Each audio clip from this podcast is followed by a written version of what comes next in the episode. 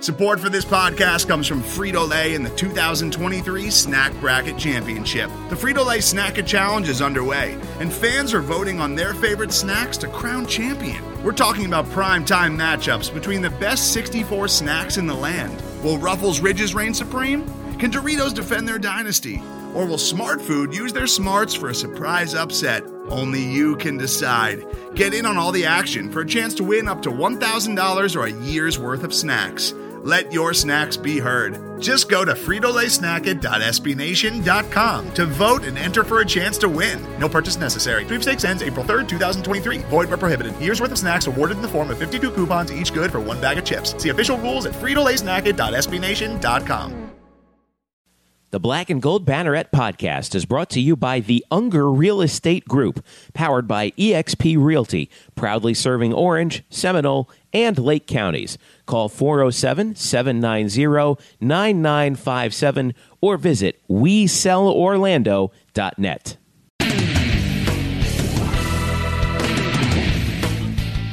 What's happening tonight, fans? Welcome to the Black and Gold Banneret podcast. Jeff Sharon, Eric Lopez with you on another busy uh, week for UCF sports. We've got baseball blowing up like crazy. We've got um, obviously basketball, the tournament. We got uh, women's basketball actually finished up uh, their run in the American Athletic Conference tournament. All that to cover, Eric.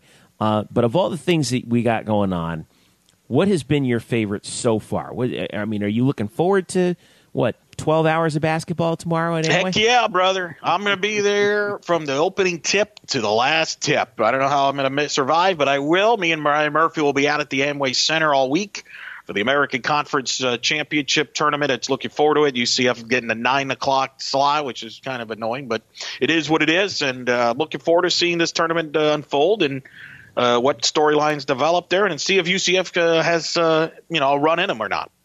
Well, it, it, they, they, we saw a little bit of a run there from the women's team. They got to the uh, semifinals where where they uh, came up short against USF. We'll talk about that.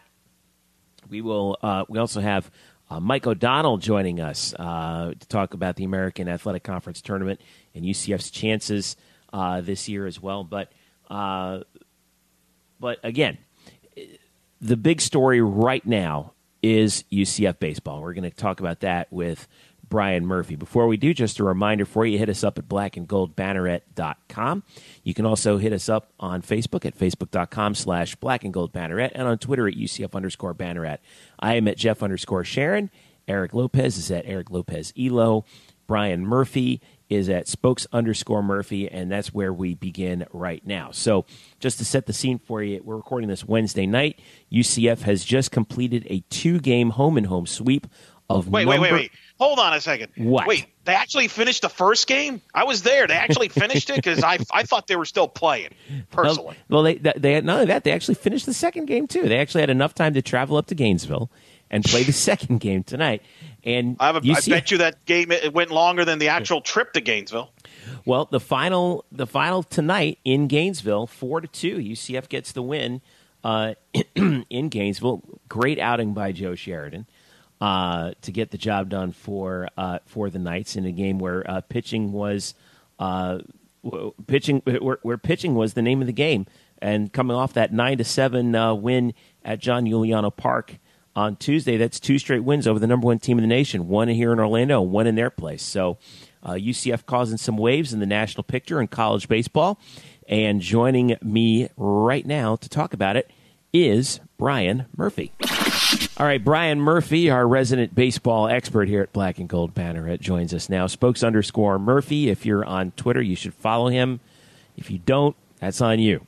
Murph, what a Yo. week, what a week, man! Holy moly! Here we are coming in. UCF comes in what you know off the sweep of Wagner. All right, not exactly. You mm-hmm. know, I mean, you know, you take care of business, what you're supposed to do. Whatever. It's early season. You get a big test against Florida, home and home. You come in number 23 in the country. They're number one, and boom, boom.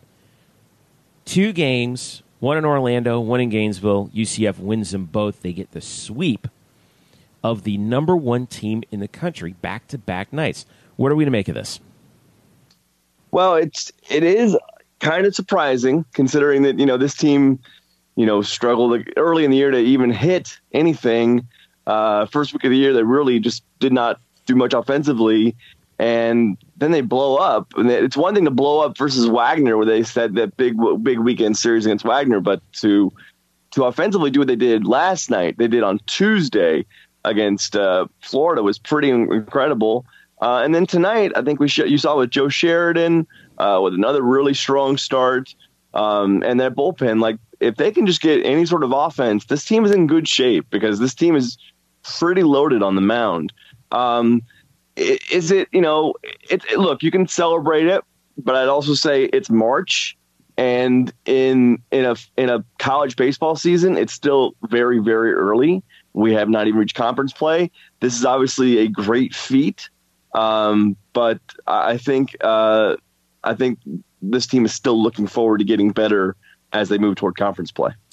Well, one thing I was encouraged by was the fact that uh, in uh, on Tuesday night in Orlando, the Knights won the game with the bats. Okay, they were down 3 mm-hmm. nothing. Uh, then they heated up. Yeah, you know, back and forth there for a little bit. They were up. They were up eight to three, uh, and then Florida kind of chipped away at it, but finished it off nine to seven. Tonight, yep. it was the arms. It was Joe Sheridan, and you know the last couple innings, notwithstanding, you know pitching is what won this game when you hold Florida to two runs um, in their home park. So mm-hmm. uh, anything, you know, what are the things that you look at from from the way they've won the past two nights that you're like, okay, this is like this is the real thing that they can build on? Well, there's two things this team is okay. So, well, we know the pitching is good. Offensively, this team does one thing better than almost any other team in the nation, and, that, and that's steal bases.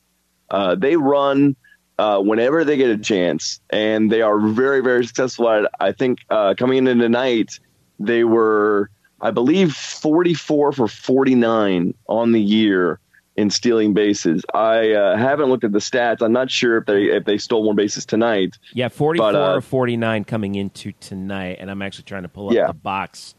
Uh, from and then ten- I'll have that in a second. Tonight, tonight, Rylan Thomas got caught stealing early on, so now they're 44 of 50 uh, overall for the season. Uh, it's it it's very very good. This team loves to run. They know they don't have a ton of power like Rylan Thomas has pop. Um, Dallas Beaver can definitely hit one out. Matthew Mika hit one out tonight, which was a little surprising. But this team is not going to. It's not the Earl Weaver teams of the of the '70s, right? Um, these this this team is going to try to get on and get over, uh, and then get in by by making things happen. Um, then you know one thing that's interesting, so that's that's offensively, it's kind of what this team's makeup is. One thing that's interesting in the bullpen, we saw it tonight. So Garrett Westberg, uh, who uh, transferred in out of out of Tacoma Community College in Washington State, mm-hmm. uh, has sort of come in and he's gone from a guy who was in middle relief to yesterday he was seen as the closer in a three run game, which Bryce Tucker was warming, but they didn't bring Bryce Tucker in. Um, and it was like, okay, so maybe he's like the co-closer.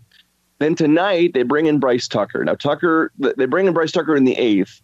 He struggles a little bit, but he gets through the eighth. He gets to the ninth, um, and with two outs in the ninth, one man on, in a four-two game, and in the middle of an at bat and a oh and a one-zero count, Lovelady comes out, takes out Tucker, and brings in Westberg to get the final out.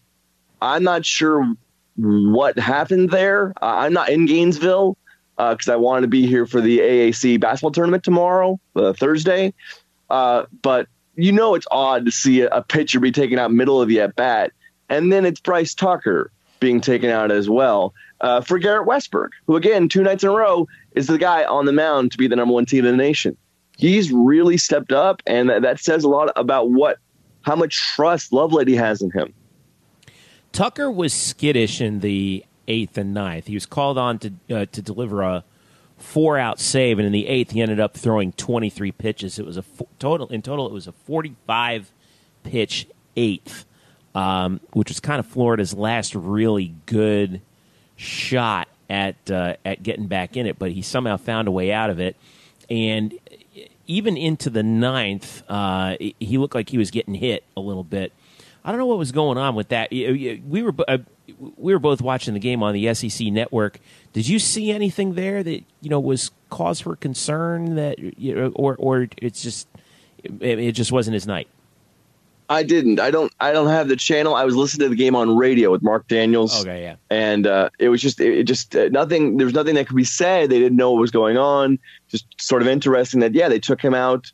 Uh, they took him out with a with a 1-0 count. I mean, he, you know, he yes, he got through the eighth after giving up a run. It was not pretty. It was it was a very taxing eighth. Uh, but then he got a double play ball in the ninth. Yeah, uh, then gave up a double, and then gave up a double. I'm like, okay, well, you gave a double, but then you allow him to at least approach the next batter, uh, and and then that's it. Like he, they they take him out after one pitch to the next batter. That'll be something that I really am interested to hear what Lovelady's response is to that. But the maybe the bigger takeaway, other than what's going on with Bryce Tucker, is that Garrett Westberg is a major weapon right now for this bullpen. And this was already a bullpen that had enough weapons uh, with whatever they could do with JJ Montgomery early on, although he should be a starter from here on out. But obviously with with Cree Fin, with Cree Finfrock, with Eric Heppel, uh, with Jackson Sinclair, uh, uh um, uh, Jalen Whitehead's pitched well. Um, there's been a lot of guys who pitched well as bullpen. So now another guy and a, a really a, a, a, really really good pitcher in Westberg. Um, it's just another another way this team can beat you. All right, so uh, let's look big picture. I, I know that the the rankings don't matter, right? Because we have the tournament. Not right, not right now. There's 18 different rankings. Um, and Baseball America coming into tonight had Florida at number one UCF at number 23. Uh, Florida is number ranked number one in several others. D1 Baseball Top 25, where UCF is not ranked. Uh, College Baseball Writers Association uh, had uh, Florida number one, UCF at 29. Uh, and let's see, coaches poll. I didn't. I'm actually just rifling through it right now. Coaches poll had U, had UF at number one. Nothing from UCF. In fact, they were receiving votes. Uh, and RPI, which is a whole different animal, has Florida uh, down quite a bit. They're actually 23rd in the RPI. Uh, and UCF, I'm still looking. I don't even see them. There they are, 90th. So, yeah. All that notwithstanding, what does this? What does sweeping Florida back to back do for UCF in the national picture? What does it do for them in the rankings? How does it help them? Well, it certainly should get them in the top 25. I know that's what anybody cares about. So if you care about seeing your team in the top 25, they should be in the top 25 rankings across the board now. Uh, I mean, when you beat the, you know the number one team, uh, uh you know, in a home and home series, you, mean, you beat them on both champs. sides. Yep, defending champs. Yeah um, it's a big deal. And they were already pretty much on that edge anyway after, you know, beating Virginia to start the season uh, and then winning. Now they've won nine in a row. So it's not like they have come in here stumbling. I know they haven't beaten great teams since that Virginia win, but they've still won the, those games, uh, which is important. So, uh, yeah, they should be in top 25 for the team, obviously, it's a huge confidence builder. I mean, you know, you can't write off last night as you know, well, a, a, you know, a game that's kind of a fluke or whatever. Like, no, they did it again the next night on the road, and they did it in an entirely different fashion. They can they they beat you, you know, on Tuesday with their bats, and they beat you on Wednesday with their arms uh, in different locations and it's the best team in the nation. So uh, I think I'm interested to see where this team goes from here. As far as like they should not be doubting themselves in any way. Um, you know, I, you know, look out Siena, which is which is happening this weekend here at home, um, and then nationally, you know. People who like college baseball should should know about this team already. I mean, it's not like this team is going to like should surprise you that this team could beat Florida. And I'm not saying you should expect them to do what they've done, but this team was already really good. Uh, it was, you know, obviously that's why they were already ranked in some polls. Um, you know, they they stumbled early on. The hitting was a question mark, but the young guys like last night, like Tyler Osik and Brody Wofford, got some big hits. Rylan Thomas has been a consistent producer. Uh, Ray Alejo's been a terror on the base paths, and then guys like Jackson Webb Chandler Robertson seems to get a hit every time he pinch hits. Matthew Mika is on an amazing tear right now. Yeah. And that's just that's just the that's just the offense. And, you know, the arms are a completely different story. They're loaded. So it's a very good team already. We knew this team was very good. This probably should like heighten their profile a little bit. But, you know, it's not like people are gonna be like shocked that this happened. I mean, this is already a very talented team. Well, we know how volatile those rankings can be. UCF was last ranked top 10 in baseball in any poll uh, in 2015. That was by D1Baseball.com after the Knights had a 10 and 1 start to the season that year. Uh, prior to that, it was the first time since 2012. So uh, both of those were in the Terry Rooney uh, era. So uh, looking at it now, I don't know if uh, UCF is going to pick up enough votes to get into the top 10, but I don't know. We'll see. So uh, you mentioned the Mhm. upcoming schedule. Siena perennially, uh, who seems to come down here. Uh, it's a doubleheader on Saturday and then a single game on Sunday, followed by Bradley again on Tuesday, Miami against Wednesday, Miami on Wednesday. Uh, all these games will be on UCFKnights.tv. Um, what will you be looking at uh, here in the next uh, in the next week uh, for UCF baseball? Well, I mean, you want to see how they respond now, right? Like, okay, so after this uh, confidence boost and everything we want to say about that, like what this win does for them, it doesn't matter unless you if you come out and play poorly against Siena. Um, so definitely want to see what they do there. Uh, you'll have Chris Williams on the hill for one of these games. I'm sure you'll have Jordan Spicer out there as well. Um, you know, I'm pretty sure they'll have uh, um, Thad Ward out there. Um, and then, you know, really the next game of, of notice the fans will care about is the Miami game here in Orlando on March 14th, which is a Wednesday. Mm-hmm.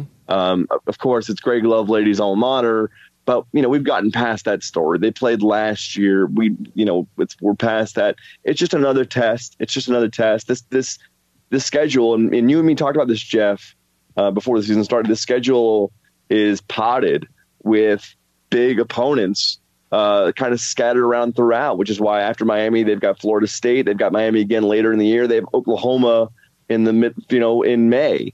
Um, you know, yeah, they're going to have a tough conference, and then, but they're also testing themselves out of conference all over the place. Right. So, uh, no, just be interested to see what, what happens. Well, right now they're at uh, ten and th- is it is it ten and three now? Yeah, ten and 3 Mhm. Uh, and like we said, back home for Siena for three this weekend, including the doubleheader on Saturday. Brian Murphy, uh, here our resident baseball expert for blackandgoldbanneret.com. Brian, what do you have coming up this weekend? You're going to be uh, in at Amway, right, for the uh, men's basketball? Yeah.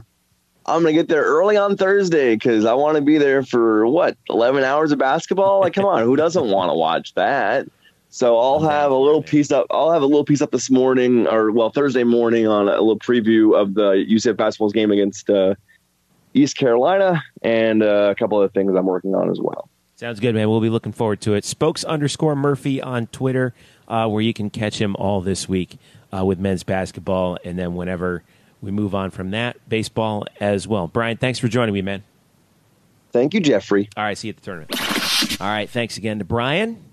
And uh, you can follow him at spokes underscore Murphy. Like I said, he'll be at uh, the American Conference, the American Athletic Conference basketball tournament all week, uh, as will you, Elo. Yeah, in fact, depending on when you're listening to this, we're already there. We're Yeah. already getting ready. You guys are college basketball junkies, man. This is actually a blast. But And what's uh, amazing is this conference tournament day might actually actually will end quicker than college baseball games end, which is remarkable. But that's a whole other story. Now let's let's ev- let, let's every, let's everyone run an ISO right now to use a basketball term, and clear out this side of the floor for Eric Lopez, who has a hot college baseball take. You may go. Well, let me just say this first of all. Fantastic two wins for UCF. Huge. Uh, credit to Greg Lovelady making the move, going with Montgomery, going with Sheridan. It paid off. And I think people are getting the wrong idea why he did this. He wanted to do it not only to beat Florida, yes, obviously, But I don't think this was just to improve the NCAA resume. I think he did this because he wants to build a resume to host a regional. Don't you think, Jeff? Host a regional. Now you've beaten Florida twice. He's going to throw probably Montgomery uh, or Sheridan, whatever he chooses to do, against Miami next week. You beat them. You've got Florida State the week after that in Tallahassee. Building a resume to where if this team it, it wins, let's say the American Conference regular season title, or right at the top in a league that's a top five, top six at worst conference in baseball, we anticipate to put themselves in a position to host. I think that's what this move was about. It wasn't just about beating Florida. It wasn't just about putting at large a resume. It's about trying to build a resume to host a regional. You buying that? I, I mean, why the hell not? Right? I mean, yeah, I, mean, I like it. At this point in the season, that sh- that should uh, be your obvious uh, goal. You know, is you know set yourself up for a regional. I mean, we, we, they had a chance last year in order to uh, you know in order to do it. Things just didn't quite work out that way, but uh, that's the case. You know, if, if that's the case that you're looking for, yeah. I mean, I, I'm totally on board with that. Um, you know, typical college baseball game tonight. You know, it took a while, but you know, I think. But wouldn't that be something if if in this first uh, year of the newly renovated John Euliano Park, if they could host, right? I think so. I hope they get that done so we can host. Yes, I think they have it's a legitimate shot to host. Now. It's getting close. I, I know I you're, think they're going to be more, done. I think you're very be, optimistic about. Yeah, it. I think they're going to be done by the time conference conference gets around. That's huge. You I know? think that's big. Um, look, I think Miami's not going to host. I think Florida and Florida State are obviously going to host. But, you know, they've had three teams host in the state. And I think if UCF, again, I think UCF was sort of in the conversation last year. It took a big run by Florida State to host, and then UCF got knocked out in the semis in the conference tournament, losing to East Carolina uh, to kind of kill their buzz a little bit. But I, I think they can get themselves in position to host, if, and that's why I think he took this move, and he it, it, it worked out. I mean, Sheridan was good. Uh, he was great. Uh, the umpires kind of shrunk the strike zone, which really, as somebody who has been going to Gainesville for softball for many years, it, it always happens, no matter the sport. Softball, baseball, that strike zone shrinks when you go to Gainesville it's for opposing pitch, pitch. isn't it? uh, it's just, it's like a cold, man. I don't know what it is, but um, big, big for them. Big for them to get those two wins. Plus, remember, you've got to win over Virginia in the bag. So yeah it's a heck of a resume already for this team. I think they're they're going to pr- try to play in the mix uh, to host. I know people were concerned about their offense and it's struggling. Well, guess what? They hit Florida pitching. Now, granted, it is a midweek, so Florida didn't throw their weekend guys. Uh, but you know what? Who cares? Neither so, did UCF. That, well, no, they did. I mean, they. I mean, Sheridan is a weekend guy that got moved to pitched on that midweek, which is fine. I mean, he's a weekend guy, which is going to be interesting. I was at the Tuesday night game, uh, home game when they beat Florida nine to seven. Montgomery has electric stuff. Seeing him live is just awesome. I mean, it's just awesome. But uh, you know, I, I, it's going to be interesting if he can it, does what he does. Lovelady does with Montgomery moving forward. This was a part of the conversation uh, at the stadium. You know, in between all the coach managers coming out and arguing with umps, or you know, scratching themselves, or talking to the you know the pitchers. You know, killing unnecessary time. Um, Tell us how you really feel. we were discussing how if Montgomery is there a spot for him in the rotation? He has electric stuff. Um, now he's a little wild still. He's still young, but I look at this rota- this pitching staff with Sheridan and you got Williams and you've got Spicer. You know, does Montgomery eventually get himself into that weekend rotation? Or does Lovelady keep him in this kind of role where he brings him in relief maybe on the weekends, midweek starter? It's I'm fascinated by the depth of this pitching staff and how he handles this moving forward. Well, as you look at the schedule, I would not be surprised to have him be the the the big midweek guy before you get to conference play. I agree. Like you have that Wednesday, March 14th against Miami. You have the you have that Tuesday, Wednesday at Florida State. Sure. He's I think he should go with one of those. Uh, and then and then that starts conference play. So I could see a situation where he maybe you know he uses him midweek for one of those Florida State games, and then holds him out for the for that ECU series, which starts two days later, and then puts him into the weekend rotation. You know, starting with the Memphis series at the end of March. So, but again, that's pure speculation. If you really want the skinny on this, follow Brian Murphy at spokes underscore Murphy because he's going to be following uh, UCF uh, baseball all throughout um, the season. All right. Um, continuing on, Uh, let's talk a little women's hoops real quick. Well, let me get my rant. in. You promised Oh me wait! you'd give me my oh, I thought you. I thought you abandoned the rant. Well, I, No, I, I. I, I set the table. f- uh, Look, I gave you a perfect assist right there with the layup, and you Yeah, and you no, passed is- it back out to the. No. I didn't. I'm doing college baseball. I just drag on. I'm just dragging it on because that's what college baseball does. Is it too much to ask, first of all, to enforce a pitch clock? Number one. Number two, limit visits to the mound. And I'm not just talking about managers. I'm talking catchers, first basemen, second basemen. You know, the obvious moves that you do to kill time because your reliever's not avail- is not warmed up enough yet in the bullpen. Why can't we just have these simple little tweaks of rules that don't affect, you know, it's not a drastic change to the sport. It's a great sport, and yet people flip out if you, God forbid, throw a little suggestion. It's like in Major League Baseball. Rob Manfred wants to put a pitch clock, and the Major League Union cried like a bunch of wimps. They were like, oh my God, you thought the world was coming to an end. People aren't going to sit for three hours and 40 minutes of a baseball game, and nor should it, they do it.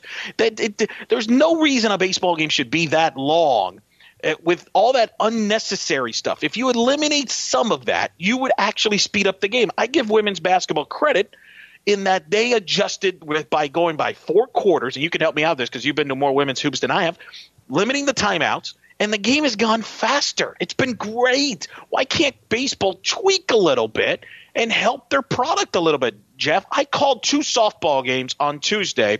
They went a combined two hours and 15 minutes. You're telling me we can't get a nine inning baseball game to be about three hours consistent? We got to go 330, 345. I mean, the Rice game was another marathon.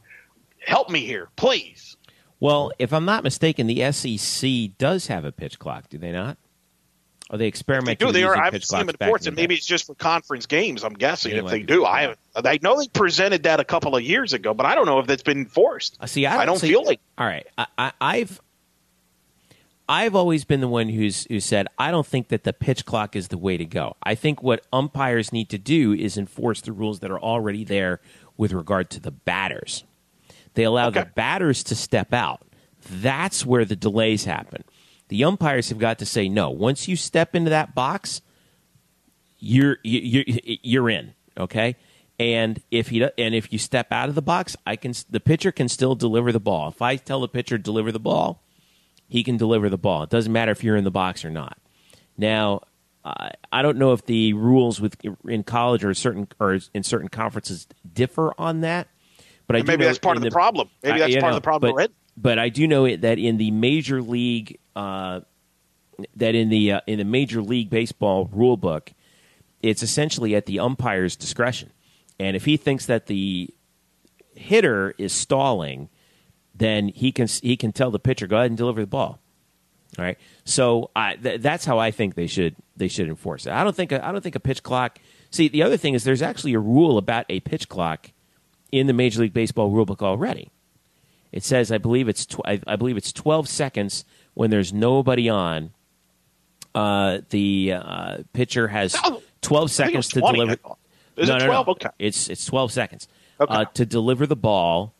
Um, when, uh, but obviously that's up to the umpire's uh, discretion. There's not a hard, fast clock, and no umpire is actually sitting there counting to counting, you know, thousand one, thousand two, the entire time. But um, but I think it's the I think it's the batters. The batters, Well, are the I- and and I would also be Uh, in favor fair. of this one. Um, you're only allowed one pitching change per inning. All right, if you if you take if if you take you have you send your pitcher out there to start the inning, you can only change your pitcher once in the inning. Once you once you've done that, he's got to stay out there. All right, um, and he's got to and he's got to finish the game or he's got to finish the inning. Uh, and the other one that I was thinking about that actually you were mentioning was you know what you were talking about mound visits. Um, Yeah. One mound visit per inning. That's Yeah. it. It's basically your one timeout. so, Yep. Yeah, I mean, let's do that. I mean, others that that, I, you- that would the speed up the time, game. the- and the second time you come out, pitcher's got to come out. right. Softball has that rule. You can only come to visit the pitcher once. The second time, you have to take them out. See, softball. See, softball gets it right because they do a bunch of Yes. things that I think that baseball should do in the regular season. You know, I mean, for example, the international tiebreaker in extra innings. All right, get the game over with. Well, they do that in tournament games. They don't do that in conference play, for example. So I don't know if I go that far. But- what I will but, say though, but regular season baseball, I think they should, especially what if we're talking about the majors. Yeah, 162 games. no one wants Eh, I don't to know be- if I'm gonna go don't, that far. Don't, don't- no, don't don't be there until one o'clock in the freaking morning with these games. For crying out loud, get them over with. I would play a couple extra innings, and then if it's still tied, maybe you do that. Maybe kind of like the hockey kind of thing, where you play overtime and then go to a shootout. Something like that, I might do in baseball. I don't know if I would go straight to an international role I'd go with the runner at second base. The one thing I will do though, that they should do that softball does is softball has the run rule where it's eight runs after five innings. Why can't baseball do this when baseball's up like ten runs after seven innings or something like yeah, that? You know yeah, what I mean? that's Like, the other thing. In the regular like- in the regular season, you do it. Now you now you could say I, I've actually written about this. Now what you're going to get from some people is, well, what about no hitters in perfect games? Well, it counts as a no hitter, like in softball. Softball, no hitter, five innings counts. So guess what? If you pitch the whole seven inning, you get your no hitter. That's just the way it goes. I mean, I- I'm okay with see, that. Now, now I, I, I'm not. I, I think that if you have a, I think that you make an exception if a, if the starting pitcher has not allowed a hit. no, you allow- can't make exceptions based on a no hitter. Of course you can. No. Of First of all, first of all, baseball no hitters in college is very rare. Number one. Number two, they usually are like staffs. They usually take them out anyway. I, No, I, that's not true. Most no hitters are are, are uh, uh, most no hitters are uh, complete games. I mean, I, I, it's, it's. I don't think you just. Oh well, it's twelve. It's twenty to nothing. But hey, he's throwing a no hitter. You know, get out of here. Oh well, if you're you- talking if you're talking college, yeah. I mean, I, Yeah, that's what I'm saying. No, I'm Major with. League. No, oh, I see what you're saying. Okay, I'm Yeah. sorry. I, I apologize. I messed up. Yeah, no, Major League. I agree. I see what you're saying. Major League Baseball. That's a whole. I'm not again. I'm not. I'm not even saying we have to. They have to do the run rule of Major League Baseball. Uh, although if they want to do that, that's fine with me too. To be honest. Um, I think they should, but, But- that's beside the point. but I, I think those are some things that college. My thing here's the problem, because I was there Tuesday night and I like baseball, and I you know people have complained about Major League Baseball. Here's the problem, and people, some college baseball fans don't like to hear this, but it's an. I, I hate to break the news to you, it's an inferior product to Major League Baseball. So, in my opinion, a three and a half, uh, three hour, three and a half hour college baseball game feels like a seven hour Major League Baseball game to me. It just feels like it just goes way on too on. Whereas Major League Baseball kind of goes, and I, I don't have as big of a problem with because the, the, there's the best players in the world and all that stuff. But I think there's some tweaks that we have discussed here that the sport should look at.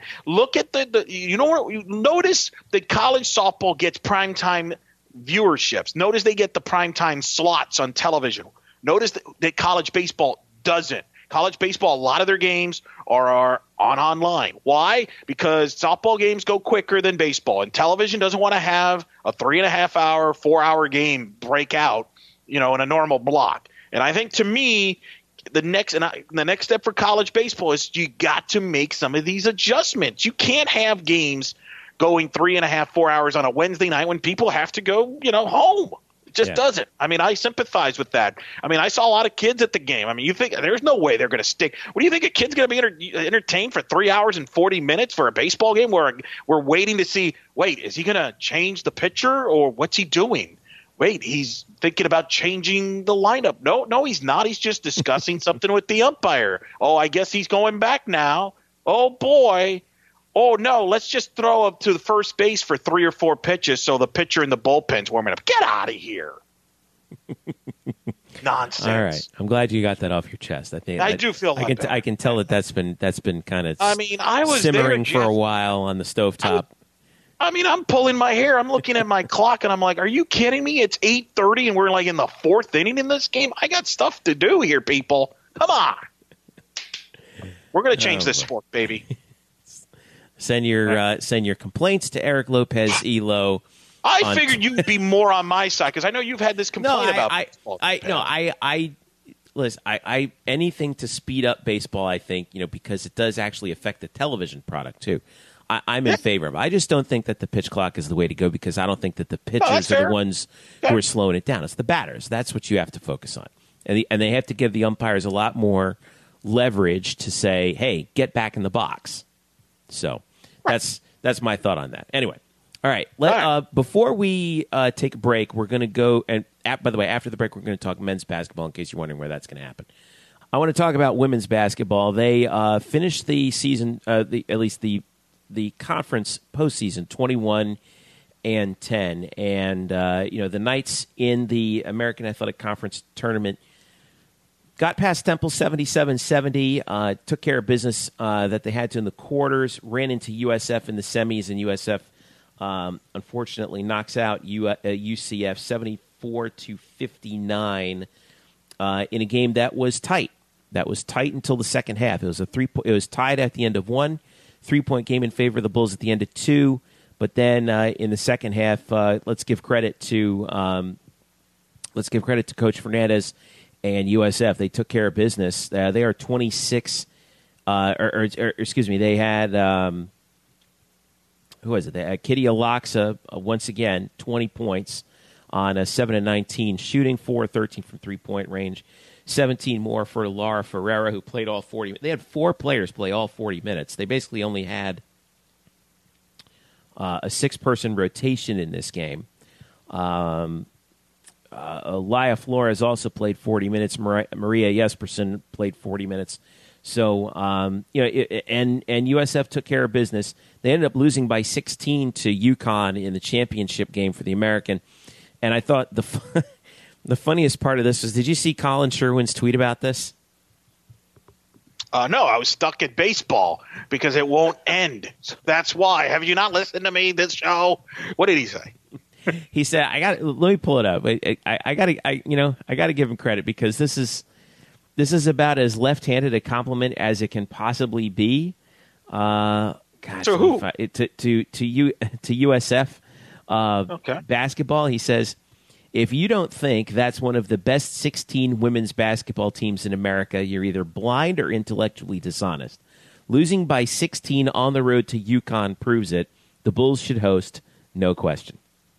Well, he's he's obviously he's very biased. Now, I, okay, that's yeah, ev- yeah. Everyone knows that. All right, now, uh, but I just I was struck by the hilarity of saying they lost to a team by 16 points, and I get that it's UConn. They lost Yeah. to a team by 16 points, and and that means you should host. Now, but, let me ask you this: Is he right? he is right. That's a good performance. Look, I've I've seen him in person. You've seen him in person. Uh, we both have called their games. They're good. I mean, I've said this to people. Laksa and, and Jespersen are, to me, uh, Jeffrey, are two future WNBA players rosters easily. And if they don't play in the WNBA, it's probably because they choose to go to Europe to get more money. So they, they're, they're going to be professional players. They're talented players. They're a good team, fun style to watch. I think Jose is a brilliant coach. Uh, you know, kind of under the Frank Martin tutelage, if you will. He could, you know, and I think they're very good. And I, I'm not a, you know, they. And I'll, I'll defend them on this. They crushed Ohio State, who a lot of people like, who might be hosting. Number six Um, team in the country, by the way, Ohio State in the AP. I, I Yeah, should, I should so- mention USF is 14th in the AP. Given that, with UCF finishing as they did, having lost to USF three times and to UConn and to UConn twice, is is, is and given basically you know what what you heard from Charlie last week, is this now a a surefire UCF to the NIT right now? Yes. Okay. Yes. Uh, unfortunately, no wins against the top 25 or top 50 uh, is going to do them in. And again, it goes back to again the league. If the league was like it was last year, where SMU, for example, was was a team that was an NIT team, Temple was an NCAA tournament team, UCF would have had those opportunities this year to get those quality wins, but they didn't get it in the conference. They needed to beat USF. They didn't do it. I don't think they get in. I think they're an NIT team. The lack of a top 50 win hurts them. Um, they don't have a win that jumps out at you. And Had they beaten you know, USF the, the other day, do you think they could have gotten in? I, th- I personally think yes. And if they would have played, and you can joke about it you want, but if they would have played U- UConn to about a 15 point game, that would have looked good. And I think Gino would have praised him like he praised USF in the post game show. And I think that might have given him the benefit of the doubt. We'll never know. But they lost to USF and they lost to them by double digits. They don't have that marquee win that's going to get them over the hump. And unfortunately for them, I think they will be a, a, a WNIT team. Now, considering the injuries that they've had on this team, with losing two bigs, you know, during the season. Aaliyah Gregory, who, let's be honest, obviously is not 100%. Percent Anybody that's watched her, she's not 100%.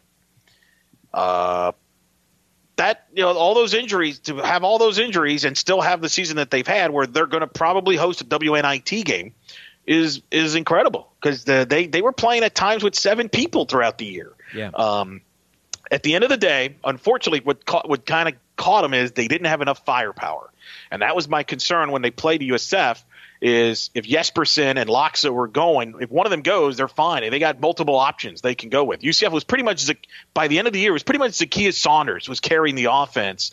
They didn't have that second consistent offensive player, and I think that's the next step for this program. And, and look, I mean, Coach Abe even talked about it in the post game in, in their post game. She feels they're actually ahead of schedule of where they really thought they would be when she took over the program, but they just didn't have the offensive weapons. If Gregory was healthy like she was last year and played to like last year's standards, I think we might be having a different conversation. But unfortunately, injuries happen, and um, you know that's going to be the goal for them next. Is I think the development of Kaba. They're going to have mm-hmm. to replace Zakiya Saunders, which is not going to be easy. But you saw KK Wright take some positive big steps. Yeah, and they're going to have to find some dynamic perimeter players that could shoot the ball well, uh, for them to get over the hump. I think. Well, we thought Zy Lewis would be hard to to replace, sure. and lo and behold, you know, uh, Z Saunders actually pretty much did that. Um, you know, and so now, but now, you know, what do you do with that? So, uh, so here's the situation: we await the women's NIT. Uh, this is according to womensNIT.com. NCAA tournament selection show for the women wow. ends at 8 p.m. Monday, March the 12th. Uh, and they and this is according to the women's NIT. They say that you can expect. This is a direct quote. You can expect the WNIT to announce its 64 team field by 9 p.m. Eastern time on Monday. The full bracket with matchups and first round dates will will be released between 11 p.m. and midnight Eastern. All announcements will be made via the website womensnit.com. And by the way, uh, I just checked Charlie Creme, who we had on last week, and his latest bracketology has UCF as one of the next four out. They're not even one of the first four out. They're now one of the next four out. So they actually have dropped uh, since last week when we've had him on. He's got like the last four in are Minnesota, Rutgers, Creighton, Nebraska. First four out: USC, West Virginia, Purdue, and Oklahoma. Uh, the teams that are with UCF on the next four out include Virginia Tech, who beat UCF earlier this year, Indiana, and Michigan State. So tough. It's going to be hard for them. It, it, it, those are some power conferences teams that we're talking about there that UCF's going head to head with. Without that marquee resume win, I, I, I would be pleasantly happy but surprised if they get into the field of 64. I think they're a lock to host a WNIT game, and it wouldn't surprise me if it's against a team like Jacksonville, for example. Uh, if they don't, you know, or, or Florida Gulf Coast, whichever one of those two teams doesn't win the uh, ASUN tournament, probably earns a trip to Orlando to play UCF a week this next week in the NIT. All right, so. Uh, for the latest on that, stick with uh, UCFKnights.com and also us at blackandgoldbanneret.com. All right. We're going to flip it over to the men's side after the break, and we're going to talk with Mike O'Donnell, you know, a longtime friend of ours. You guys all know him and love him, former point guard at UCF. Uh, he uh, is now working for CBS Sports as an analyst and uh, keeps track of things for the American uh, on the American Digital Network as well. So stick around. We'll talk about the American Athletic Conference basketball men's tournament with Mike O'Donnell after this break. You're listening to the Black and Gold Banneret podcast. Back after this. The Black and Gold Banneret podcast is brought to you by the Unger Real Estate Group, powered by eXp Realty. Sam Unger and his team proudly serve Orange, Seminole, and Lake counties, specializing in buying, selling, and new construction. Sam is a proud UCF graduate, class of 2006, and he's such a dedicated Knight fan that right now, if you work with him as your realtor, he will donate a portion of his commission to the UCF Football Excellence Fund in your name. So if you're ready to buy a new home or sell your current home, upgrade or downsize, Sam and his team have you covered so you can find the right home at the right price in the right location. So give him a call right now at 407 790 9957. Again, that's 407 790 9957 or visit on the web at WeSellOrlando.net. Again, that's WeSellOrlando.net. You can also reach them on Facebook at facebook.com slash WeSellOrlando. Get in touch with the Unger Real Estate Group today and make finding your dream home a reality. Hello, Knight Nation. I'm Andrew Fegley. And I'm Trey Strelko. Um, uh, um, where are we? This isn't our usual spot. It looks like we've landed in the Black and Gold Banneret podcast. Oh, yeah, I've, I've heard of those guys. You know, Nightline has UCF sports covered. Week in and week out, we bring you interviews with newsmakers and in depth analysis of UCF sports. Subscribe to our weekly podcast on iTunes, SoundCloud, Stitcher, or wherever you get your podcasts. Be sure to subscribe to Nightline on YouTube, like us on Facebook, and follow us on Twitter at UCF underscore Nightline. Trace, can we go back to the 1148 studios now and start working on our next all new Nightline? How do we get out of here? Go Knights! Charge on. Now back to you guys in the Black and Gold Banneret podcast. Welcome back to the Black and Gold Banneret podcast. Jeff Sharon, Eric Lopez with you. Blackandgoldbanneret.com, Facebook.com slash Black and Gold Banneret, and UCF underscore Banneret on Twitter. You can follow me at Jeff underscore Sharon follow Eric at Eric Lopez Elo. Follow Brian Murphy at Spokes underscore Murphy. Two of those three people who I just mentioned are going to be at the American Athletic Conference basketball tournament. That will be uh, beginning on Thursday, March the 8th. If you're listening to this at the Amway Center in Orlando. I'm already here, Jeffrey. yeah, are you what are you camping lunch, out? Dinner. You camping outside right. downtown? I feel like I will be this week, man. I'm going to be zone? like with UCF getting the late shift. You know, I was hoping to be honest. I was hoping UCF get the seven o'clock tip because then I was going to go to the first three games and then maybe you know and then uh, bail out. there? Yeah. Uh, not so much, but that's okay. Well, that's okay. I love ba- I love this time of year. here's the here's the story. So as you guys know, it's taking place at the Amway Center, March 8th through the 11th. Uh, top four teams get a bye to the quarterfinals, which will be Friday, but we're talking about Thursday. Four games on Thursday, noon to seven and nine. UCF plays in the 9 p.m. approximately 9 p.m. Eastern tip. Again, they're the the Knights are the six seed. They play the 11 seed East Carolina. Winner of that game plays Houston, the number three seed, at 9 p.m.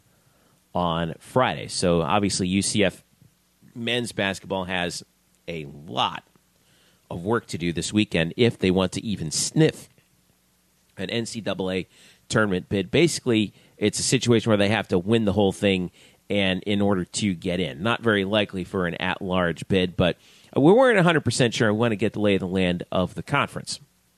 So, without further ado, we know exactly who to call about that. And it's our old buddy, Mike O'Donnell. Used to play for UCF, of course. You guys all know him and love him. Uh, has had a very successful post playing broadcasting career, was uh, Marc Daniels' analyst uh, with the UCF radio network for a while, uh, and now works for CBS. He's got the jacket with the logo. And uh, hey, so we decided to call him up and uh, and talk it over uh, and talk over the American tournament with Mike. So without further ado, here is my interview with Mike O'Donnell. All right, here he is, Knight fans. Number four in your media guides, number one in your hearts. He is, uh, of course, a former point guard at UCF and now a college basketball analyst for CBS Sports. And he's got the blazer with the I logo to prove it. Mike O'Donnell joining me here on the Black and Gold Banneret podcast. What's up, Mike?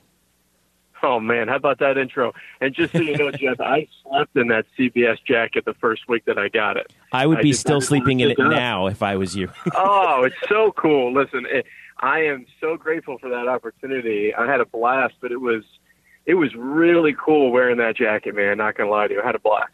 That's awesome, man. We're, I mean, I'm so happy. I mean, you've busted your tail to get to that point. It's because you know what you're doing and you know what you're talking about, and no one deserves it more than you, man. So, on behalf of all of us here at Knight Nation, we're so proud of you. We love seeing you on TV, and you are headed right Oh, now thanks. down to the uh, to, to the American to the American Athletic uh, Conference basketball tournament, where you also do some work with the uh, with the conference as well, and you've been doing that for a while.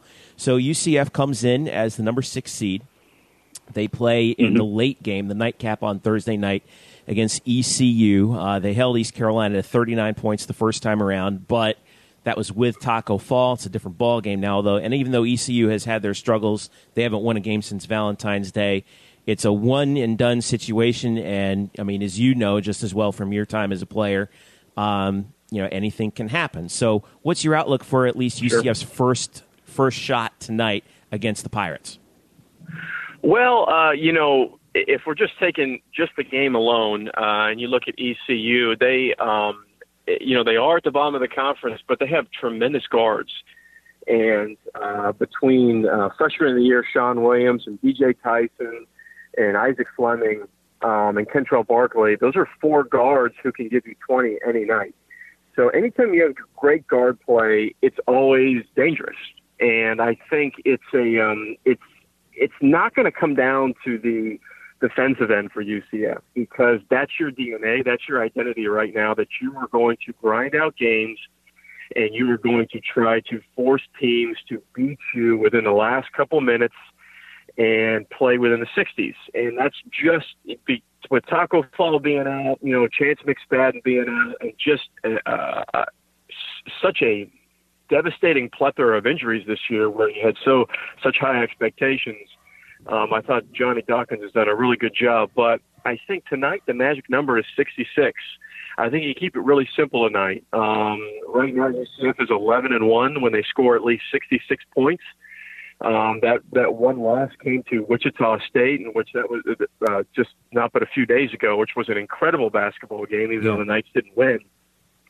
And so that that's the magic number is is they feel that if they can get around 65, 66 points, uh, they're going to win that game. So that's a good that's a good number for Knight fans to take a look at and say, you know, how do we think we're going to do down the stretch? You look up and there's five minutes to go and UCF has around 57, 58 points, you're in good shape. You know, um, that, that, that means that UCF is executing their game plan because uh, they're just they're not going to score 80. They just won't, and and that's okay. Uh, they they can win games grinding them out and, and ugly. I'm not calling UCF ugly, but but when you play in the 60s, it forces the other team to play ugly, and so they'll have to. Um, that's a number to look for tonight. I think if you stop those four guards for the Pirates, I think you're in good shape. Uh, ECU does not have great front court play.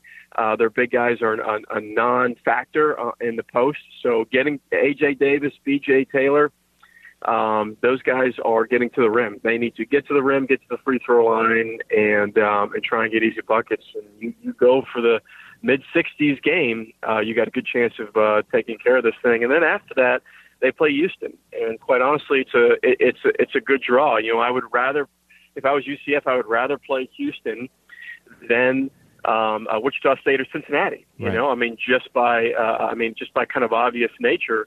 And uh, and UCF played Houston tough at home, and I think you know you, you've got a game plan to where defensively you keep that game in the high 50s and you try and grind that out as well. So you know, getting to the semis is not something that's out of the question. Uh, they're going to have to win the tournament to get to the NCAA tournament. I think that's obvious, but uh, uh, postseason play is more than realistic. Uh, right now, they're projected as a sixth seed in the NIT, and given all the injuries, uh, the season-ending injuries, uh, uh, uh, uh BJ's uh, uh, early season injury where he missed 15 games and then missed a you know missed another game in the middle of conference play.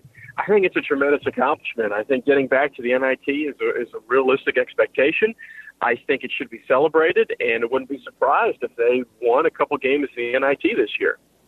You know, when we look at the conference in general, Mike, right now, uh, the the American as a league is seventh in RPI.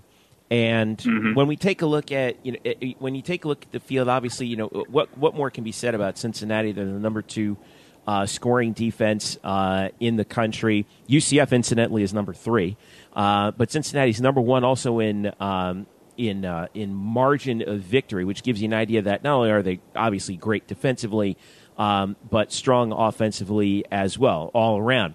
Uh, Wichita State, you know, we got, got a good look at them last week. You know, when UCF basically threw the kitchen sink at them in that overtime game. Um, mm-hmm. But again, but they were they were projected by some to be to quite possibly win the tournament. They have just as good a chance to win the tournament as anybody. Houston obviously lingering. They're still kind of I think an unknown quantity to a certain extent. But what is what is the national outlook right now for the American in terms of the NCAA tournament? Is this is this going to be another one bid league, another one bid year, or could we get as many as two or three in there this season? No, I think you're. I think the Americans guaranteed to get three teams in. I think Houston's okay. a lock. Um, I think you'll see Houston fall between anywhere of a seven and nine seed. Um, I, uh, Houston's a lock. Cincinnati and Wichita State are obviously locks. Um, uh, they don't have to win the American tournament. Um, you know, you'll see Cincinnati right now. Actually, Jerry Palm and Joe Lunardi have Cincinnati at the uh, at the two or the three seed. So they're going to get they're going to get an awesome seed. Wichita State, you'll see between that really that four to six range from a seeding standpoint. So you got three teams legitimately, and I, I am um, a, f- a firm believer in Houston. I think you know, not only are they our lock, but they can win their first game. Um, I think it's a very legitimate team. Outside the national outlook, you know, to get four teams in, you know, it's going to have to come down to, you know, uh, UCF going on a run, SMU going on a run. You know, t- nobody talks about Tulsa, but they actually were great in conference play this year. They finished fourth. Yeah. And, uh, and and so who knows? You know, come conference play time, we saw it happen in Orlando a couple of years ago with UConn. Uh, you know, UConn wasn't even a top in the top four, and they ended up winning the tournament um, and going to the NCAA tournament, getting that automatic bid. So there is uh, there's always that opportunity for four teams to get in because I think three is a lock. Um, outside of that, though, you know, going into next year, it was strange this year. I actually thought that you that the, that the American Conference had the potential to get five teams in. Mm-hmm. Um, I really felt, you know, obviously Cincinnati and uh, Wichita State were, uh, you know, were two of the top teams coming into this year. Everybody projected UCF as a potential at-large bid uh, due to the fact that you, you know, with a healthy Taco Fall, a healthy B.J. Taylor, a healthy Chance McSpadden, and everybody's talk forgets to talk about Aubrey Dawkins, right? Who was coming into this year a projected late round first, uh, a late first round pick in the NBA draft after this year. He's that good. So you lose one of the best starting point guards in the American Conference. You lose the best center in the American Conference, and you lose a first round draft pick. That's a devastating blow to your season. And then you throw in SMU, who was projected as an at large team not but four weeks ago, uh, due, uh, until the injury to Shake Milton.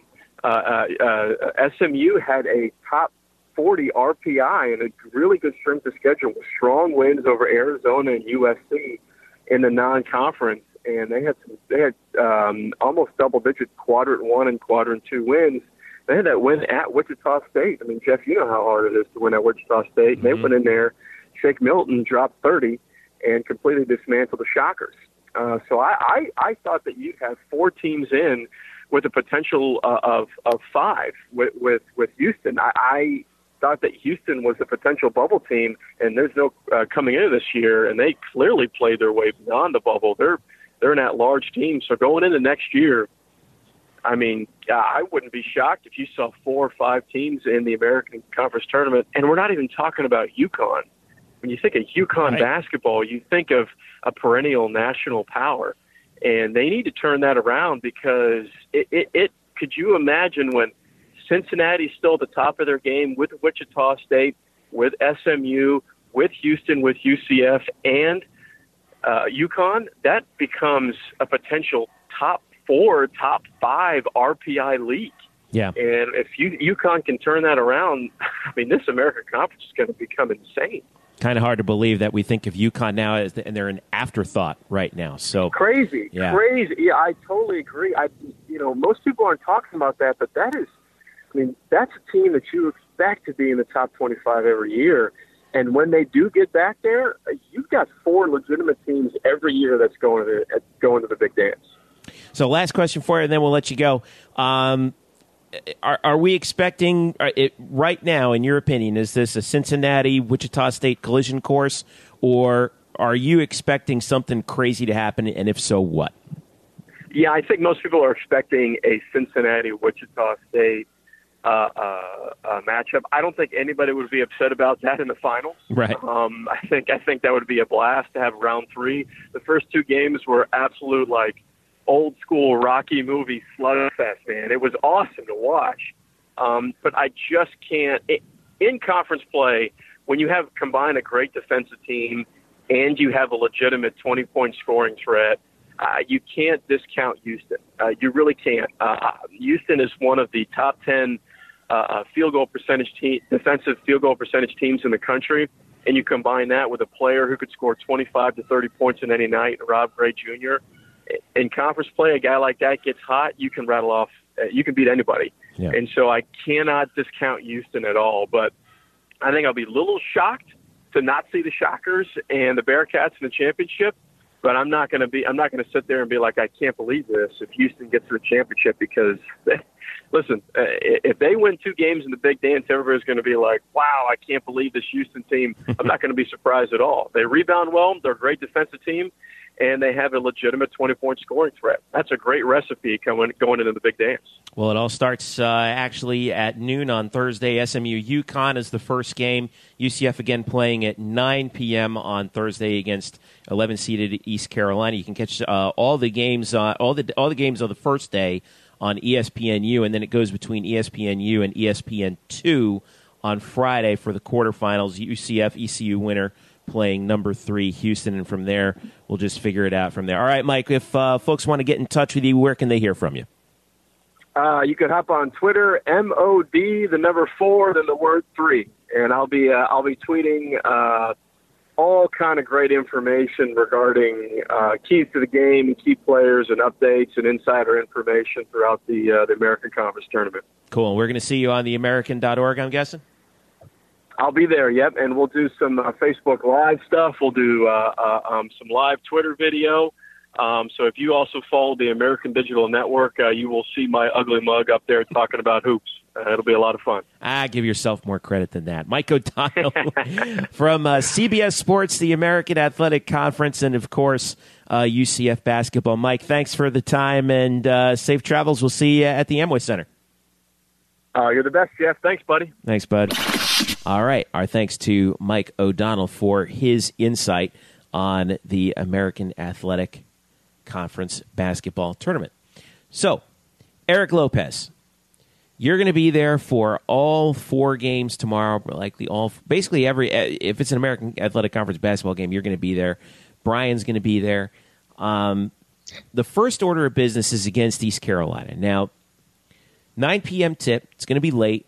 Kind of a bummer. UCF's not playing in the primetime tip at seven. But anyway, this game, these games will all be televised on ESPNU on Thursday. By the way, um, but UCF comes in as a six seed. They held East Carolina to 39 points in the uh, first in the first and so far only meeting between these two.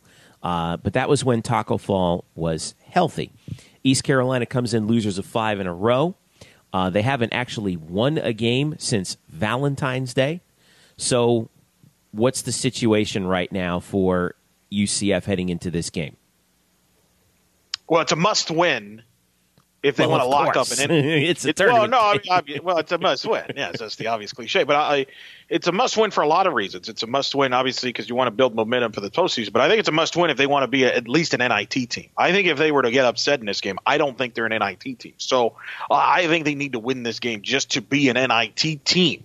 Because there have been some upsets in the conference tournaments, and for those that may not be aware, the teams that lose the regular season, t- uh, that win the regular season conference title in these one bid leagues, like the ASUN, like Florida Gulf Coast, for example, Right. that lost in the conference tournament championship game, are guaranteed of a spot in the NIT. And there's been a pretty much more upsets this year than there was a year ago. So, which means there's not as many spots available in the NIT that there was, say, last year. So they're, they're, they're, they don't assume that this team is an NIT team. I think they got to win. They have to win this game and maybe even win another game so you can feel really good about your NIT uh, being in the NIT. But you know, look, their defense is going to be very good. Uh, and and it's one of the, you know East Carolina doesn't have a lot of offense. I, I expect it to be a similar game. That was the the game you mentioned was New Year's Eve, uh, the day before the Peach Bowl. That's, so I'm, I'm guessing maybe nobody watched this game. but uh, 59 39 was the final score. yeah, and and unfortunately, I think it's going to be a similar game. I, I think it's going to be a similar game because one, one thing to look for team and, and I've talked to people that played in all the in various conference tournaments. You're playing in venues that you haven't played all year. and players have to adjust to the rims. They have to the sights and things like that. And I think teams you're going to see, especially in the first day or two, teams struggle to shoot the ball from the field. And I think this game has got like an ugly 59, 65, 50 type game written all over it, where both teams are shooting very low percentages. I wouldn't be surprised if it, it might score in the 50s, might win this game. But I think UCF has enough for that. The question is, how many days do they have a run in them? Because they're going to have to go four and four to win this title. I don't know if they can do that. I do think though that they got a pretty good draw in that. I think they could play with Houston. We were both there when they played Houston at home, and that was you know one two possession game late. Gray made some plays. B, you know, BJ Taylor was still coming back. Was on minutes restriction. I actually think they can match up with Houston, which uh, if you remember two years ago when the, the, conference tournament was here, they were upset in early in the conference tournament. So I actually think UCF's got a chance to win a couple of games here and get themselves uh, to the semifinal. And if they can do that, they would be on CBS, which would be great uh, attention for the for the program. And then they would get Wichita State, who they played that classic game that went to overtime at the CFE Arena, which was a great ball game. Wichita State's not a great defensive team, so I, I think they actually got a pretty good draw. Yeah, I, I, at least in terms of if you're going to help yourself, certainly they did. Um, yeah. That Houston game is not necessarily a giveaway, though. I mean, Houston's well, pretty good. Well, well, who do you rather play? Do you rather play Houston, Wichita State, or Cincinnati in the quarterfinals? Well, I know, I know, I don't want to play Cincinnati, but given how UCF played Wichita State at home in the regular season finale, I wouldn't mind getting a another shot at him. You know, they they took him to overtime. This is after UCF lost by 19 on the road to him. Took him to overtime, lost by four in a game where you know obviously four points, two possessions the other way that easily could have gone UCF's favor. And then we're and then we're talking about wow they have they got that um, that signature win. UCF right now is at 18 and 12. They finished the regular season in the conference nine and nine. Uh, this is the thing that sort of that, that I find really intriguing. UCF right now is third in the nation in scoring defense, averaging giving up 61.3 points per game. Care to guess what their ranking is in scoring offense? Go ahead. 345th. 62.8 points per game. And that has been the problem the entire time. I mean, thank goodness for the defense, right? So, mm-hmm. uh, and, and by the way, I should mention, you talked about Cincinnati. Cincinnati second in the country in scoring defense, giving up 57.3. Number one, the number one team in the nation, Virginia. And they're giving up just 52.8 a game. That's insane. Cincinnati, interestingly enough, highest scoring margin, average scoring margin in the country. They're winning games by 18.3 points per game. So um, when I look at what UCF has in front of them, you know the I, it, the the you know obviously East Carolina is going to be playing for their lives. Um, I don't care that it's a six eleven. You know how tournament games are. Uh, when teams you know sense that sort of desperation, doesn't matter where they are in the rankings, they're going to you know they may indeed come out to play. Uh, Houston's going to be tough, especially with that late night tip. Um, but my hope is that if they do get to the semifinals, I think you're right. Definite NIT bid. Uh, but then what happens if UCF actually gets out of the semifinals and gets to the final? Then what? No, you still got to you, you, still got to win the tournament. I think. You still uh, think so?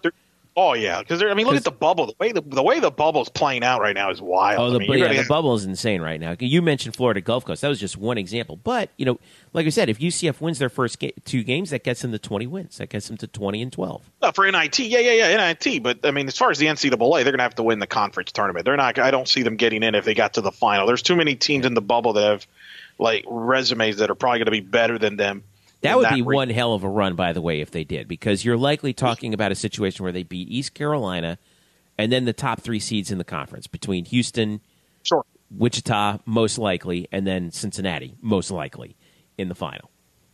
Right, and you got to see how that plays itself out. We'll see. We'll see if they have enough in the tank. I mean, obviously, when you when you struggle and all, you know, you got to avoid scoring droughts, which this team has had trouble with, and it's tough. It's very tough, and I, I, I, disagree with you. And I'd rather play Houston and Wichita State. I Wichita State's po- is tournament proven. Uh, they're tournament tested. I'm not sure yet about Houston. We'll see how Houston handles this. Is Houston going to sleepwalk through this game? We don't know. You know, they like I mentioned a couple of years ago, they've been up. They were upset early in the conference tournament. Um, so I, I actually think Houston could be had.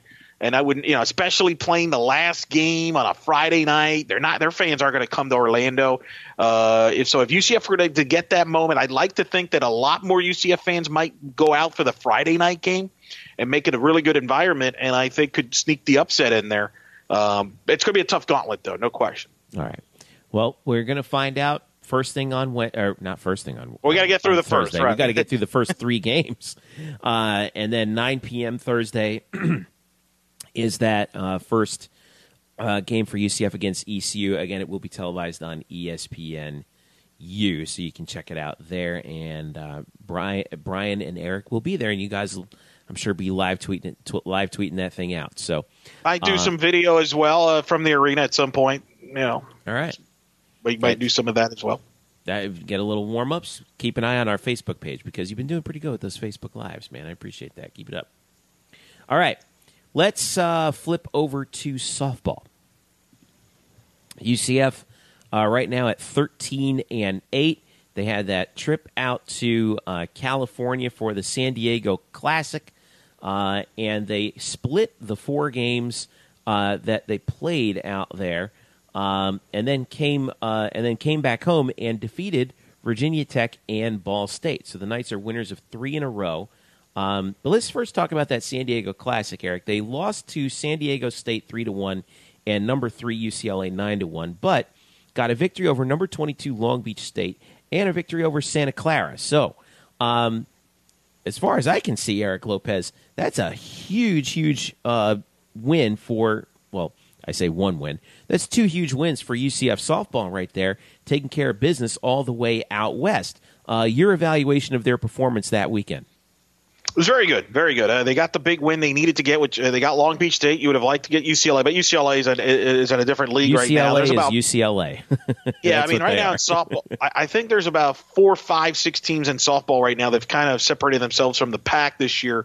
And then there's not, and then there's not a big separation. But Long Beach State's very good. They've beaten Auburn. They've beaten Minnesota. This is a team that could probably win their league and pretty, could be either in at large even if they don't win their league. That's how good they are. And Aaliyah White with the shutout was huge. She was fantastic, earning pitcher of the week. Um, and Caitlin Jensen, my goodness, this kid is amazing. A freshman out of Viera High School with two home runs in that Long Beach State win, the ninth UCF player in the history of the program to hit two home runs in one game. And then she hits another home run in the victory against Santa Clara. Uh, two and two is what I thought they needed to get. And they could have gone three and one very easily. They left a lot of runners on base in the loss against San Diego State. But I thought there was a lot of positive, and I can tell you, watching them and calling their games on Tuesday against Virginia Tech and Ball State, they looked like a different team with a different mindset. You could sense they're a lot more confident in themselves. When you're young, you're not sure about certain things. I thought the San Diego trip, they to me gave them a lot of confidence, and I could tell that even when they had some tough moments in the games against Virginia Tech and a very good Ball State team, they didn't flinch.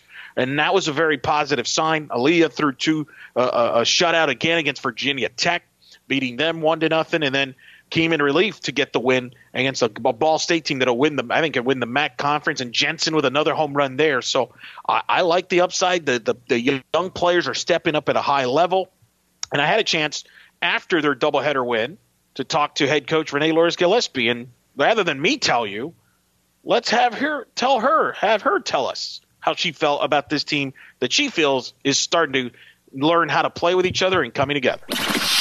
Coach, congrats. Two quality wins against two quality teams today, beating Virginia Tech and Ball State. Talk about the day. Uh, Just a great day for us. You know, being able to come back home from California and being on our own field today, um, facing Virginia Tech in that first game, we knew it was going to be a tough competition. Um, they came out, um, had a loss against Ball State earlier that day, so we felt like we had a chance of really kind of jumping on them early.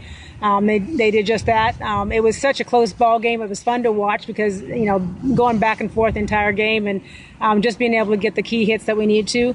Uh, production was fantastic in that game. The girls were um, moving runners when they needed to, finding ways to, to advance them, and um, that game was definitely a, a full team effort. Aaliyah is really in a good groove here, obviously coming off the pitcher of the week, pitching well in San Diego, and gets a shutout. Her fourth of the season, which is more than she had all of last season. Talk about the rhythm that she was in and coming in relief then and clo- winning the second game. Yeah, we, we knew with Aaliyah, she, she's so strong right now, and she's doing such a great job on the mound that we knew we needed her against Virginia Tech. Um, threw a great game against Virginia Tech. It was definitely a pitcher's duel in that game, and being able to come in the second game against Ball State and being able to close that game for us was, was huge. But you know, we, we get real excited when she gets out there because we know that she's going to take care of business. Another player to get excited about. Caitlin hits her fifth home run of the season, fourth in the last five games. Only Stephanie Best, Janae Shinhoster, and Ferris Sullivan have hit more home runs as a freshman already. That's crazy. But just talk about it. That two-run homer really it brings that spark. There seems to be that excitement when she's at the plate. It really is. I mean, you, you look at California. She has three three home runs in California. Gets great competition out there, and and she doesn't she doesn't even sweat when she gets up there. I mean, she's so excited about getting up there. It doesn't matter who's pitching against her. She's just relaxed and calm, knows what she needs to do. And for her to be able to come in, Courtney getting on in that situation, to be able to have a runner in that situation with her at the plate, and just come up with a big hit for us to put us ahead two to one. Um, you don't expect that out of your freshman, but she's really stepping up this year. And Aubrey had that double to lead off the Virginia Tech game in the fifth. And then you guys manufactured the run by getting productive outs. You've talked about productive outs, and you get that run, and that was the difference in the Virginia Tech game. Yeah, you, look at that, that that whole scenario. I mean, they're putting balls behind runners and advance them in those situations. You know, we still need to work a lot on our bunting um, offense um, situation, but they were working on hitting behind the runners in that situation. That was that was huge, getting those productive outs. But and then Brewer coming up and getting something to the right side to be able to score in that situation was was fantastic. You know, it's just doing the little things right, and, and we've really been working on getting them together and understanding that. Um, I think before everything was very much individualized, want to have a good at bat, want to get in a lineup, that type of thing. Now you're seeing the players playing for each other. They're playing as a team, and they're really um, focused on what their offense can do as a team, and that's what you're seeing today. You've won now four out of five. You mentioned how this team's coming together, learning each other, getting confident. Now you head out to Clearwater for the tournament up there. What's going to be kind of what to look forward there? Yeah, you know the Clearwater competition is going to be tough. It's, it's um, you know I got five games this weekend there, and, and really focusing on what we can do um, as far as our pitching staff, being able to get a good rotation going there. Um, and we're seeing good competition at every position right now. You know, at first base, you got Aubrey and, and Brooke that's going to be challenging back and forth. You know, whoever's hitting that day is going to kind of be seeing that first base slot. Um, Courtney's really solidified that third base position. She's doing such a wonderful job on, on defense there at third base. Um, you still have Aaron and, and Caitlin at, at shortstop, you know, and, and both of them play a great shortstop. Of course, Caitlin probably has a little heads up on, on those kind of home runs that she's hitting, um, but she can always DP and, and um, have a good defense with, with Aaron in that situation. And then Aubrey just kind of locking down second base. So, you know, you're seeing that we're kind of solidifying our defense right now, and, and that makes it fun because now we know what we've got and what we're going into this weekend. There's Coach Gillespie with me after the game, and you heard the the voice right there, Jeff. Very feels really good about this team where it's at right now. They're obviously going to go to Clearwater.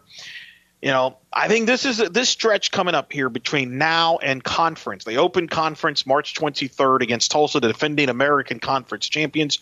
They've got a stretch here of nine games, and I think this is a stretch here where they need. This is an opportunity to fine tune themselves and build momentum going into conference. If they can go something like seven and two, eight and one, and going into conference, now you're thinking, man, this is a team now that could compete for the conference championship and, and plays with a lot of swagger and confidence that they're going to need when they start conference because they're going to start with a tough uh, start into the conference, going against Tulsa, who's the defending champions, and then the weekend after that, they got to go to Houston, which I think is the second best team in the league and is a legitimate threat to win the conference title. So this is a very important stretch to build on this momentum that they kind of feel from San Diego to Tuesday, build this to Clearwater, and moving forward here in the next couple of weeks. So this tournament out in Clearwater is the USF Under Armour Invitational.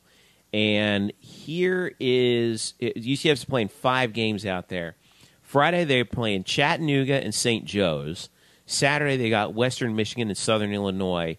Sunday they've got Quinnipiac. Now, doesn't exactly sound like a murderer's row out there, but tell me why I'm wrong.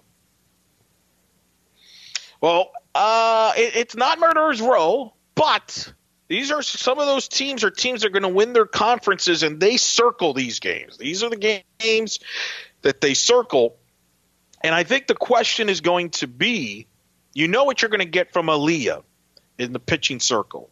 Cameron Tony, this is a hmm. big stretch for her and get her confidence. You yeah, know, this she got is the going to be ball my next question for you. Who's who's that? that- who are we going to see as that number two pitcher?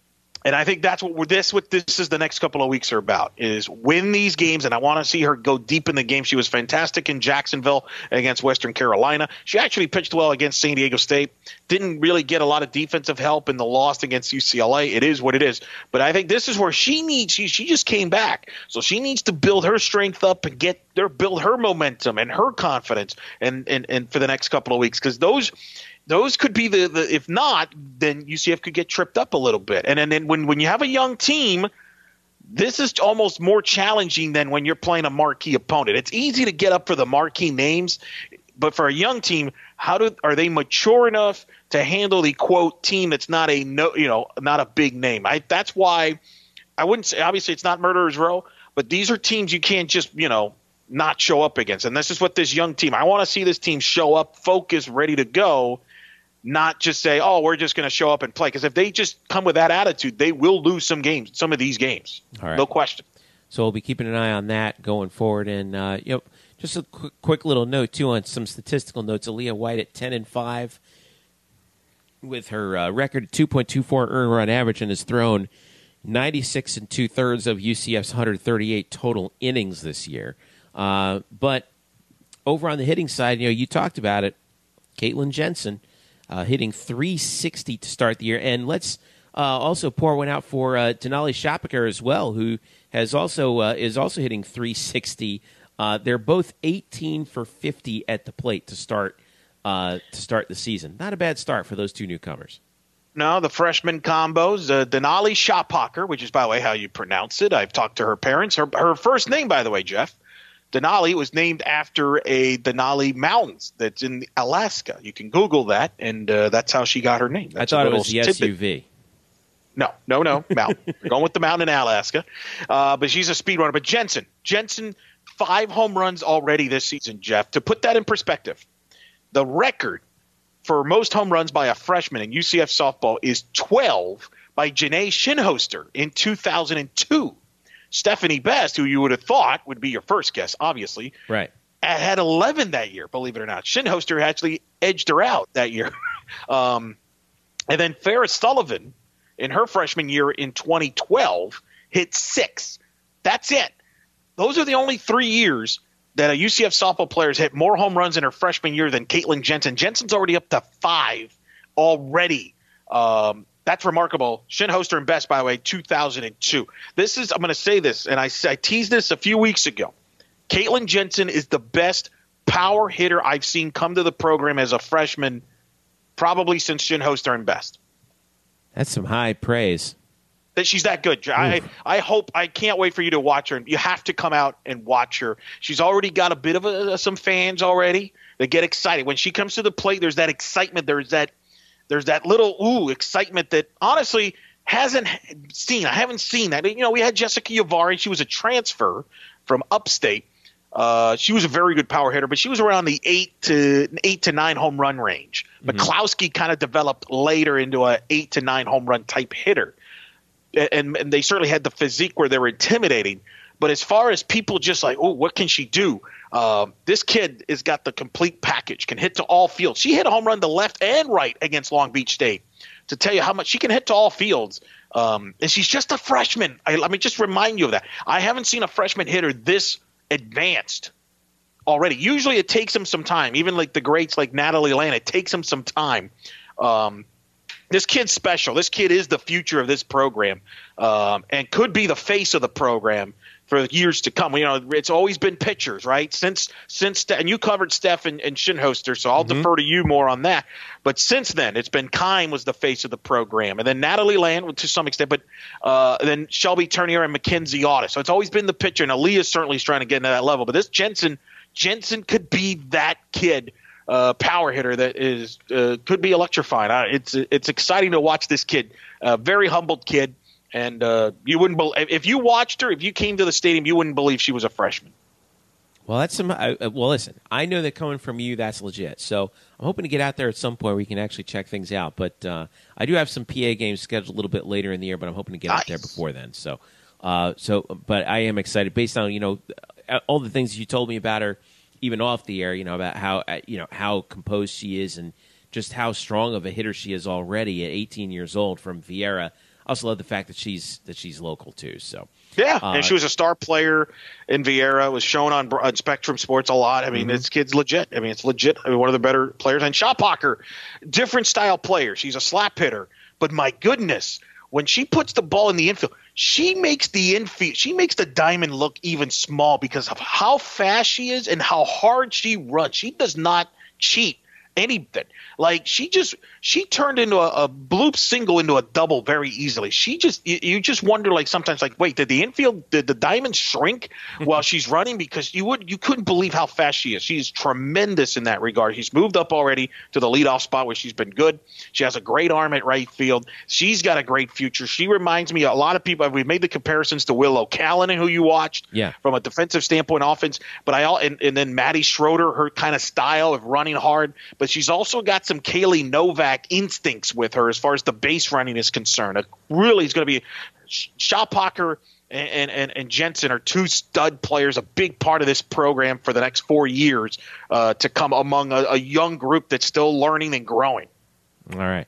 Well, UCF softball right now, even though their record is 13 and 8, don't let that fool you. When they get back from Clearwater, your next chance to see them uh, on the home diamond will be uh, a, will be one week from when we're recording this, Wednesday, March the 14th, 10:30 a.m.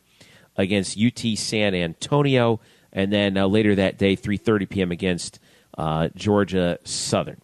All right. All right, switching over to tennis, we'll talk a little men's tennis. They are in a bit of a schneid right now. They had the big college match day matchup against number eight Michigan, uh, came up short, uh, four to one in that one, uh, and then uh, ba- uh, lost to Baylor four to three, and then earlier tonight they lost to uh, Penn State uh, as well, four to three. So you know, we had John Roddick on last last week in in advance of college match day. Um, and they're hitting right now just just a spot in the schedule where that you know we thought would be problematic because they've got you know he did stack the schedule this year, and these are good teams that UCF is playing. So um, right now they find themselves uh, at four and five, uh, but a chance to recover uh, against Virginia on Sunday, March the 11th, again at the USTA National uh, Campus. They got uh, Virginia on Sunday, then Minnesota next Wednesday. So, um, but again, this is uh, man. I mean, that, that's that that is that is such a tough ask. Michigan, Baylor, Penn Sure. State, right in the row. Well, especially with a young roster like he talked about. Yeah. So, you know, that's it's going to test him, and I, I think they'll be good. But how about Brian Konecko, who we've had on the show? They Yes. beat Michigan on that Saturday, four to two. Uh, and then they they opened uh, you know the conference play, believe it, the next day and beat East Carolina. They're eight and two on the season. Brian Konecko is. I mean, let's give John Roddick. I mean, that's what's so unique about him as the director of tennis. He hired Konecko, and I think the women's tennis team putting themselves in position to make the NCAA tournament. And I don't know the last time women's tennis did that. It's been a long time, as I talked to Coach Roddick. So Brian Konecko, who we've had on this program, a shout out to him. Big win against Michigan. That was part of the Tennis Channel coverage, and they wrapped up a big 4-2 win over Michigan, Jeff. That was to keep that one in, in your back pocket here for down the road. Well, I know that uh, that Coach Roddick uh, encourages us to pay absolutely no attention to the ITA rankings. Um, yes. However, At least early on. At least early on. However, uh, I will say I will mention that UCF women's tennis right now, 25th in the country in the ITA rankings in women's tennis. So, you know, uh, you can at least you can hang your hat on that. They're eight and two. Uh, the schedule right now, as it looks, um, now they're playing in this. Now, a few of the players are playing in this ITF fifteen thousand dollar Orlando sort uh, sort of tournament. It's it's one of these tournaments where they put the money into a trust or something like that. You know, for when you graduate or something. I don't know. And then uh, earlier today, uh, they knock off East Tennessee State uh, six to one. So that's three in a row now for uh, UCF women's tennis. They've got a doubleheader Saturday, tough doubleheader. They got Penn State. They, so, they, so, but nonetheless, Big Ten team, and then they have a conference game against uh, against Memphis, or a conference matchup rather against Memphis later that same day. That's Saturday at twelve, and then six. So, uh, so, so that's the situation right now for women's tennis. And hey, twenty fifth in the country. You know, I'll hang. You know, I'll hang your hat on that. You know, any day of the week. And they've got again, another one of these ITF tournaments right after that. So, Um, but you said it, Eric. You know, not a bad job by Brian Kaneko and his team uh, of taking uh, of taking advantage uh, of the opportunities that they've had. You know, knocking off Michigan on College Match Day. They had that one matchup with Texas A&M canceled late in February, but you know, so far their only losses are at TCU and against Alabama, and they've been in pretty good shape so far. So, um, so let's give them some so let's give them some credit right now and give them a shout out because um, they deserve it at this point, and you really should get the chance to head on out there and see them if you get the chance to. So, all right. Elo, let's wrap this thing up. You are going to be at Amway this week, aren't you? Are you going to be there all four days? That's the plan. Look, I don't know if we'll ever get another uh, conference tournament here in Orlando. They're going to be in Memphis next year, and then Fort Worth for the foreseeable future after that. So I'm going to take should- they should advantage have of a rotation, though. You know, don't you think? They're going to go where the money goes, man. That's the. I mean, that's where all these like like the ACC is in Brooklyn. The Big Ten was in New York. I mean, they're going for the money. Um, So I mean, I'm a fan. I'm a fan of rotating. Although I can tell you, they'll never rotate in the women's. I mean, they they get they make money by having it over there at the Mohegan at Connecticut. But hopefully, I just hope. I, I, want to say I hope that they they the, the the the the community supports this tournament. I don't think we did a good job of that a couple of years ago. So I would like to. So hopefully, the fans come out and watch college basketball, so we can host this again in the near future. To your point, so hopefully they draw out well some interesting storylines. But I'll be out here uh, at the Amway Center all week long. And uh, so I'll be doing some Facebook stuff, some tweets, as you've mentioned. By the way, check out blackandgoldbanneret.com. I wrote about it earlier this week. Wichita State, big impact on the American Conference TV ratings, and UCF's been a big benefit of that. UCF big numbers in that Wichita State overtime game. I write about that, how well it did, and how Wichita State's been a positive impact for the conference. I know, believe it, I can't believe it now. A year ago, people were questioning this move by Mike Aresco. It's been a great move for television. You can check those details out on the blackandgoldbanneret.com on that. I've got uh, content coming out on fastpitchnews.com with softball podcasts and interviews with players. So I'm on all I'm all over the place this week, Jeff. So the best way to do it, go to Twitter, Eric Lopez Elo, and I'll keep you in the in the loop. All right, and uh, I too will be working on some some off season things actually uh, as well. I'm hoping to do a little bit more uh, football analysis, sort of in the off season over the last five years. You know, we've had some really good um, uh, data sets, if you will, for since 2013. If you include 2013 through 2017, the last five years of UCF football, you kind of get a really good broad set of data. So I'm trying to look at some analyses that I've been ta- that I've been uh, finding out with some of the things that I've been reading about. You know, what has been what, has been working for UCF and what hasn't been over the last five years. I'm hoping to uh, c- kind of trickle a few of these things out in the off season here and there. So you'll get your fit, football fix from me. And uh, we'll also be, uh, by the way, I can't even believe that we didn't even mention this. So, NFL draft time right around the corner. Shaquem Griffin, what a weekend for him. Uh, 438 in the 40, 20 reps on the um, on the bench press. He's seeing his draft stock get uh, move up. We'll be taking a look at some of the NFL draft prospects for the for the UCF players coming up. Obviously, Shaquem at the top of the list, but uh, boy, he he overtook uh, NFL NFL Twitter there for a while. Uh, Yeah, and- wait. I mean, apparently, people found out that he's actually a pretty good athlete and a good football player. Wow. Shocking. Shocking that the guy was, you know, he was the defensive player of the year in the conference, not this past year, but the year before. And uh, lo and behold, hey, this Shaquem, this Shaquem Griffin guy for UCF is actually pretty good. Who would have thunk it? Yeah, that's why it's hilarious. That's why I hate combines. Like, oh, wow, he could run a 40. Wow, he could do that. Yeah. Have you not watched tape? Guy's a football player. He's going to get drafted. He's going to get drafted on the second day. I've always felt that way. He's going to, you know, the question for him in the next level is going to be what is he? Is he a linebacker? Is he a safety? Is there a defensive scheme that could use his, his strengths? We will see. But I mean, obviously, good for him. But I mean, I laugh when people are like, oh, like, wow, he- Yeah. that's unbelievable. He did that. So good for him and good for the for everybody. And you know, pro day for them will be a couple weeks away. And we'll be taking a look at uh, we'll be taking a look at that, and we'll be diving into some NFL draft stuff in our next few shows. So, all right, let's wrap this thing up, Eric. Thanks again, and uh, enjoy the uh, tournament in Amway, brother.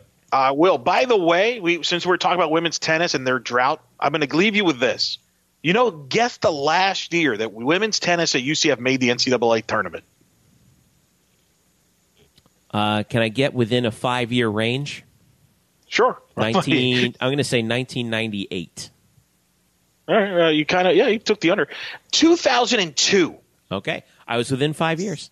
yeah, 16 years, Jeff. 16 years, and they they may. So we're going to to have to monitor this women. We're going to have to monitor this women's tennis story. I think as we move forward, because 16 year drought, which is obviously Yeah. the longest on campus. Men's tennis ended their drought last year with 05. Right now, it's women's tennis at 02 and then men's basketball at 05 are Yeah. the two long droughts. There we go. So we'll be keeping an eye on that. Thanks again to you for listening. You can always follow us at Black and Gold Banner. All right, I'm ready for some hoops. I'm going to go see some basketball, Jeffrey. Talk That's to you right. later, bud. And we will be following you, Eric Lopez, at Eric Lopez Elo. Follow Brian Murphy at spokes underscore Murphy. Uh, and follow me at Jeff underscore Sharon. They will be carrying, uh, t- keeping an eye on everything that goes on with UCF uh, and throughout the American at the American Athletic Conference uh, basketball tournament here at Amway uh, this year. You can follow us also at facebook.com slash black and gold banneret. And as always, at black and gold banneret.com. Thanks again for listening. This has been the Black and Gold Banneret podcast. We'll catch you again next week.